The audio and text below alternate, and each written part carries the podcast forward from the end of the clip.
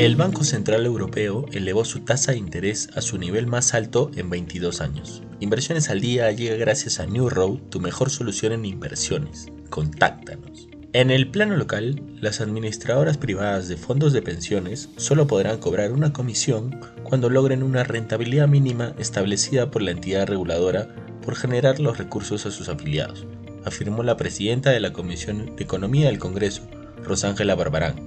Asimismo, el afiliado podrá elegir el nivel de riesgo que desea. Otro aporte de la presidenta fue que la rentabilidad mínima será establecida por la Superintendencia de Banca, Seguros y AFP. Esta reforma busca lograr la mayor rentabilidad posible para los afiliados al menor costo.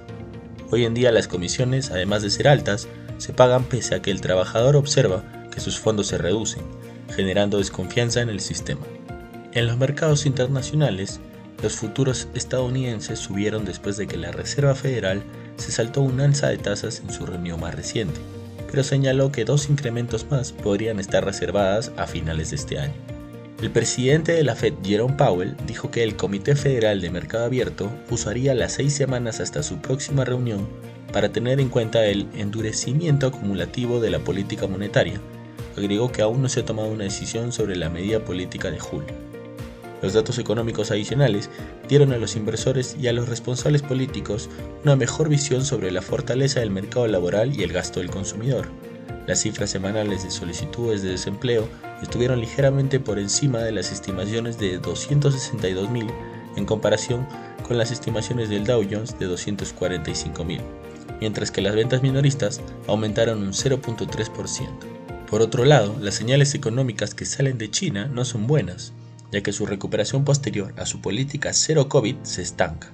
El país publicó una ola de datos desalentadores, incluyendo que la tasa de desempleo para los trabajadores de 16 a 24 años aumentó a un récord de 20.8% en mayo. Las ventas minoristas, la producción industrial y la inversión en activos fijos crecieron a tasas más lentas de lo esperado.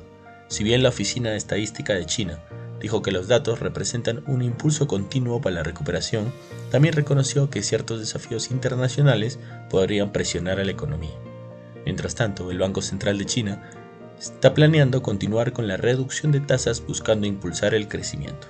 No queremos irnos sin mencionar que el Banco Central Europeo anunció que elevará su tasa en 25 puntos básicos a 3.5%, su nivel más alto en 22 años. El Banco Central ha elevado las tasas desde julio de 2022 en un intento por reducir la inflación récord en toda la región.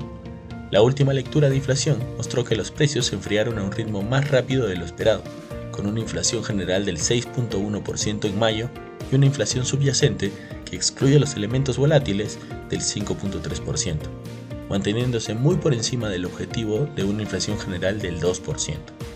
Estas han sido las noticias más importantes de hoy, jueves 15 de junio de 2023. Yo soy Elmer Yamoca y que tengas un feliz jueves.